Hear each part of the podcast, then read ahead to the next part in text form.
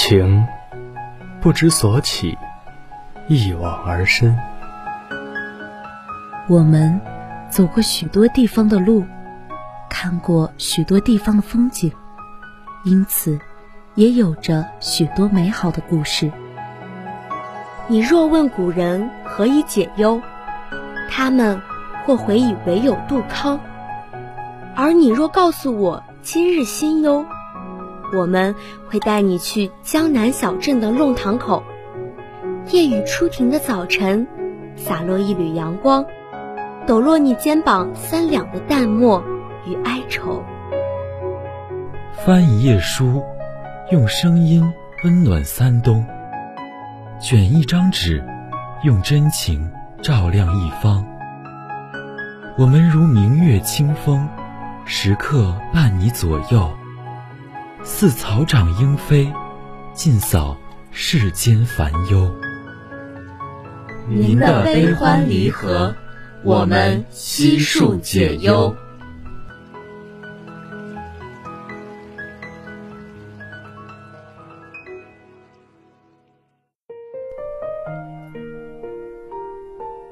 锦瑟，锦瑟，你知道我什么时候最喜欢你吗？韩叔躺在锦瑟的怀里，看着衣服袖子上面。弯弯曲曲的纹路，昏昏欲睡，只觉得自己身上大红的喜服被眼泪染成刺眼的红色，意识却越来越模糊。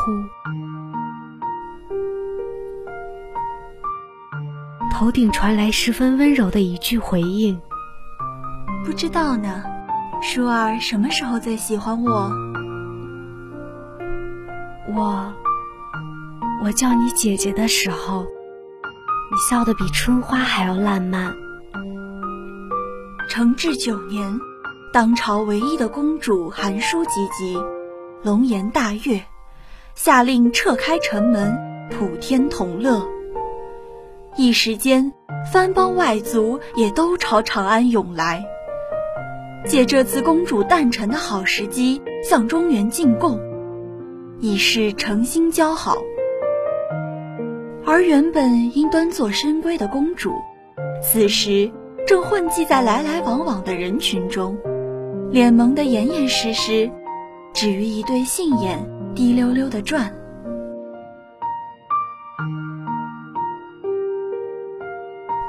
这便是长安街。从小被父皇养在皇宫里的公主陛下，在及笄这一天才明白，这才是长安街。他几乎从一年前就开始计划，算好了逃跑的路线和有士兵看守的地方，偷了丫鬟的衣服，混在出宫采买的队伍里。不过也是老天眷顾，他才误打误撞地跑了出来。一路看过去，都是些新鲜又好玩的东西。卖货郎擎着沉黑色的木棍。上面挂满稀奇古怪的布偶，还有稀奇古怪的音调。官话也说不流利，转过脸来是琉璃珠一样闭塞的眼睛。沿街搭起游牧民族的帐篷，油光可见的兽皮挂在帐上，豪爽的草原来客捧着宝蓝色的哈达起舞。美食街上也汇集了各种各样的吃食，热腾腾的馄饨递过来，金黄的油珠荡漾开，撒上的葱花翠绿欲滴，耳朵里灌进来许多的赞叹声，裹着一层面糠的肉翻滚在烫油里，吱吱嘎嘎的声音像是在鼓掌，张牙舞爪的香气扑过来。同样的热情四溢，把肉从油锅里捞出来，肩挨肩挤在青花盘子里，滋滋的窃窃私语。油温还未退去，肉香都晕在清澈见底的油中。旁边唰的一声，沸腾的热油泼在厚厚一层葱花碎、花椒粉和辣椒面上，一碗面霎时红油沸腾，再铺一层腊汁肉，馋得人口舌生津。韩叔望着满目琳琅的美食，只剩仰天长叹：为什么没带钱？他咬着手绢望眼欲穿的时候，身侧探过来一只白玉一样的手。老板，一碗面。声音干净温柔，韩叔不由得抬头去看。美人惊鸿一瞥，冷淡的眼睛扫过他脏兮兮的脸，竟瞬间笑弯了眉眼。纤长的指又伸过来抹去他额间的灰尘。韩叔近乎呆愣地看着比他略高的女子，鹅蛋脸冰雪一样白，远山黛眉。薄唇点赤，细瘦的腕上缀一枚沉甸甸的碧玉镯，莫名的让他感到眼熟。便做好了，看上去不沾人间烟火的美人姐姐把碗端起来，稳稳的放在韩叔眼前，给你的小妹妹。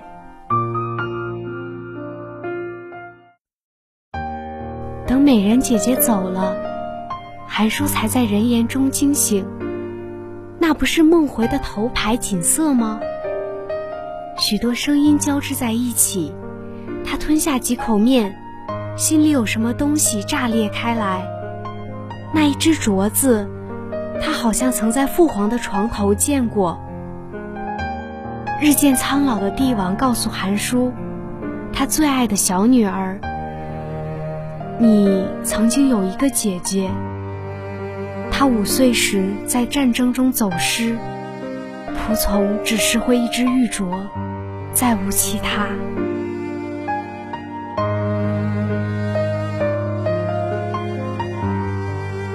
韩叔一直笑想，自己的姐姐应当是个什么样的人？是个什么世家的小姐？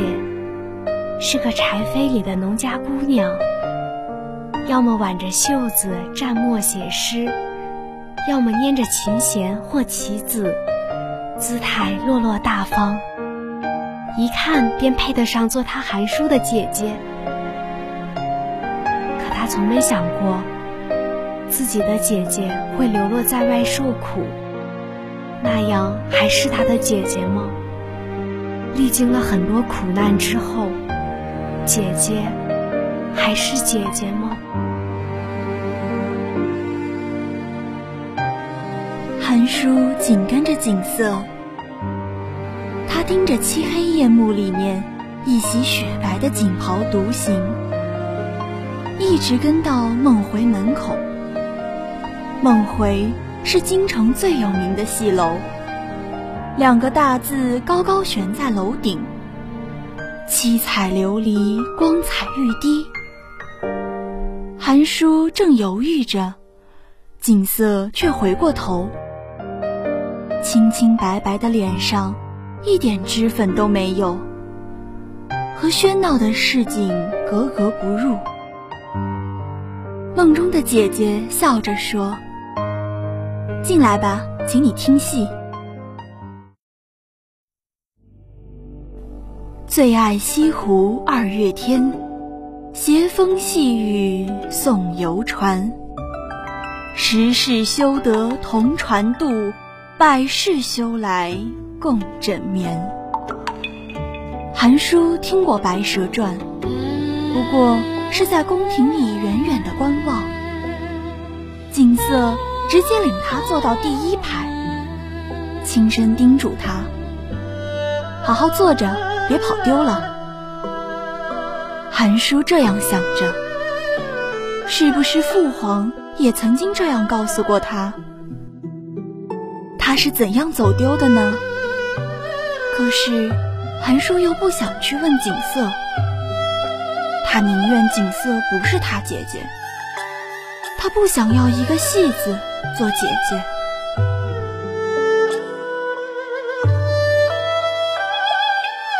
大幕拉开，书生身量挺拔，肩颈挺阔，白蛇腰肢纤细，束在雪白的腰带里，莲花步辗转在舞台上，衣袂飘扬，恍若流云。韩叔突然想起来，十岁的时候，父皇给母后过生辰，请来戏班子唱戏。他那天却发起高烧，独自睡在偌大的宫殿里。半梦半醒间，听见风里夹杂隐隐约约的歌声，声音婉转哀凄，唱得他心中压抑。不知道是不是因为生病，快流了下来。韩叔沉浸在别人的痛苦中。一时忘记了自己的痛苦，他睡不着了，起床蹑手蹑脚避开门口看守的士兵，绕过长长的雕花廊，在尽头看见一个水蓝色的影子，色深处一滴泪珠。走近了，躲到月亮特意铺出来的一片阴影里。韩叔看见那人拈起纸来笑，眉梢眼角连出一片旖旎的绯红，下颌线干干净净的，唱的是《白蛇传》，飞珠溅玉，声如裂帛。马上就要转过脸来的时候，有人匆匆忙忙跑过来。压低声音呵斥唱戏人：“马上就该你上场了，磨蹭什么呢？知不知道这是公主的寝宫？”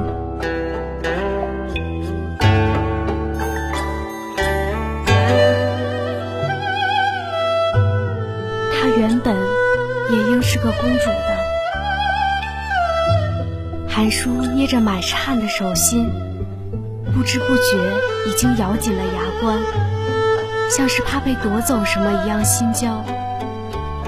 他看着锦瑟在台上翻转，宽大的袖子白帆一样纷飞。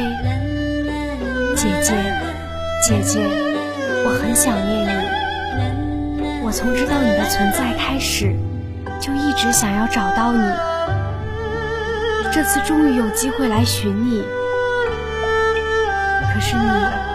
远没有我想象中那般无暇。我知道你这么多年辗转受难，可是一个公主怎么能有一个戏子做姐姐？韩叔走到后台去，锦瑟慢条斯理的卸妆，明亮的头面拿下来，天然去雕饰的一个女子。显露在面前，骨血里面的高贵让韩叔下意识的叫她姐姐。锦瑟笑了，这是他第三个笑，好像对着韩叔，再冷硬的心也能柔软下来。锦瑟一边收拾梳妆帘，一边问他。你家住何处？是来赶集，同父母走散了吗？韩叔忙不迭的点头，手攥得紧紧的。我明天也许会有人来找我。戏楼里面消息传得快，已经有戏子在旁边咬耳朵。哎，听说公主从宫里偷偷跑出来了，身娇体贵的小姑娘。被什么坏人拐走可就不好了。锦瑟看过去，目光平淡无波，那人却立马进了声，携着同伴走出去了。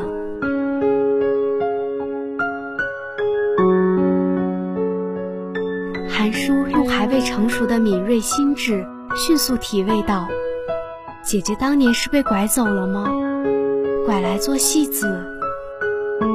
可是他还没来得及想出来龙去脉，后台的门就被踢开。公主，皇上要您马上回去。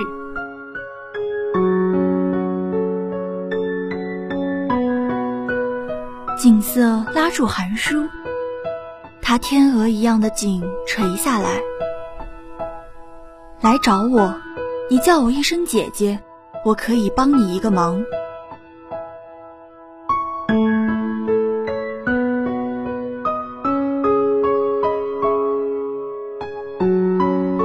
韩叔没想到回去要面对的是什么。外族在朝堂上当众对中原的皇帝求亲，欲结百年之好，以稳固边疆，共谋天下。而她是当朝唯一的公主，及笄之后便可出嫁。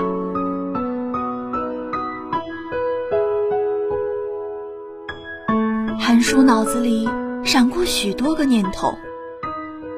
他不知道该做出什么样的反应，只是随波逐流，听从父皇母后的旨意。最后出嫁前几天，母后的眼泪落在他手上，火焰一样烫了他一下。母后流着泪。要是你姐姐还在，你也不必这么小就去和亲。是他穿着大红的喜服，又一次逃跑，眼泪无知觉地掉下来，落在有些松垮的喜服上。他不知道自己是要去寻求一份安慰，还是其他。他一遍一遍念着锦瑟的名字，她应当是我的姐姐，她应当从小陪在我身边，和我一起长大，和我一起被困在城墙里。可是有人夺走了这十年的时光。韩叔跑进锦瑟的房间时，锦瑟正卧在美人靠上喝茶，清苦的味道泛起来。浸泡着韩叔的心脏。姐姐已经很辛苦，她原本应该是个公主的。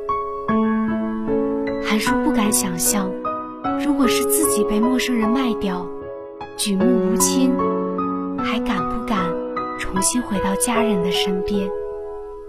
姐姐是多么勇敢，又多么美丽的人呀！韩叔只想要拥抱锦瑟。然后告诉他，可以回家了，回家吧，姐姐。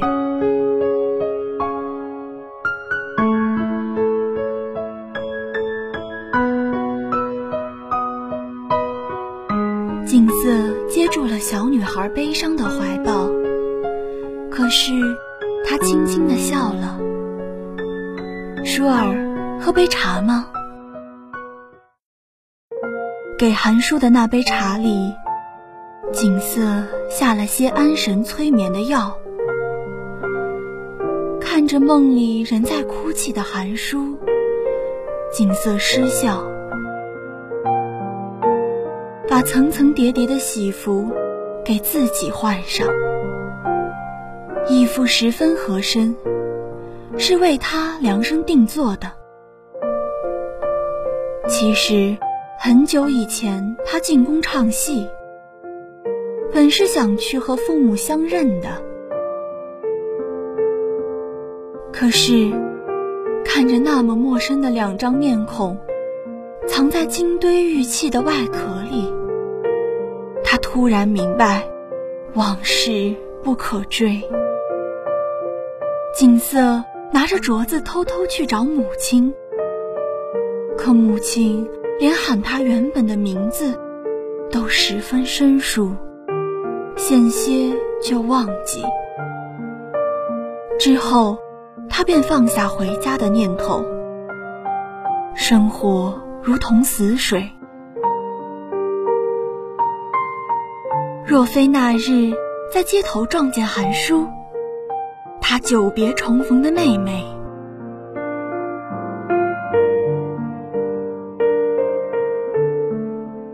他走失的时候，舒儿还没开始记事，是个粉雕玉琢的娃娃，眉间一点朱砂，天生的美人胚子。景色擦去韩叔额心的灰尘，发现那枚印记。晚上，母亲便差人来找他，说舒儿怕是要远嫁，天高地远，要去吃苦受难。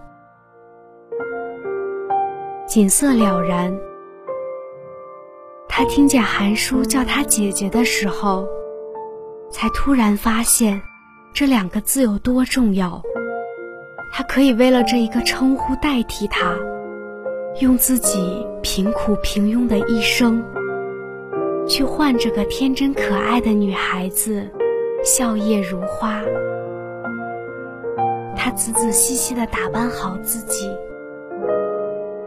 挺直脊梁走出房门的时候，耳边又响起了韩叔的声音。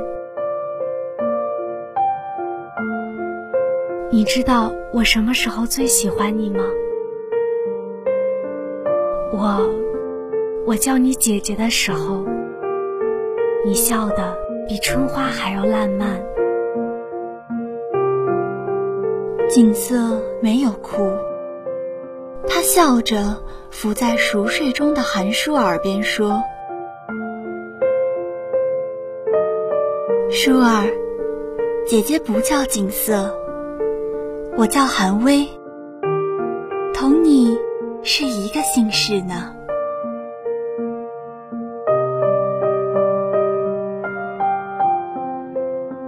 今天的解忧杂货铺到这里就要和大家说再见了。感谢导播乔木，感谢编辑英昭，我是播音沐晨，我是播音木槿，我们下次节目不见不散。